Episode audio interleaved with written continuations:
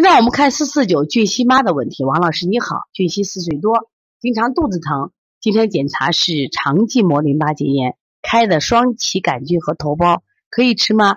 头孢肯定不能吃的啊！为什么头孢不能吃？肠系膜淋巴结炎是由这个感冒病毒引起的淋巴结的免疫应答反应。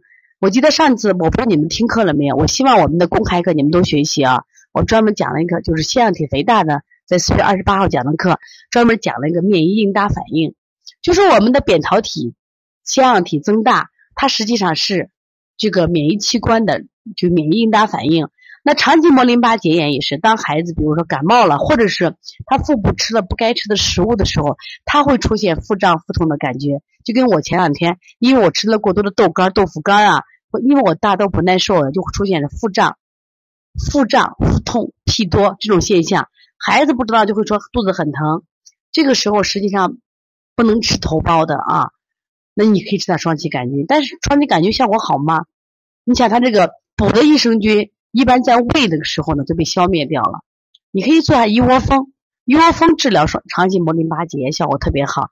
第二个让孩子通个便，我觉得肯定是食物出问题了。如果你要是有感冒很明显，你做一下感冒的四大手法。如果是食物，你看一下。一般就是蛋白类的食物出问题，你给停一下就好了。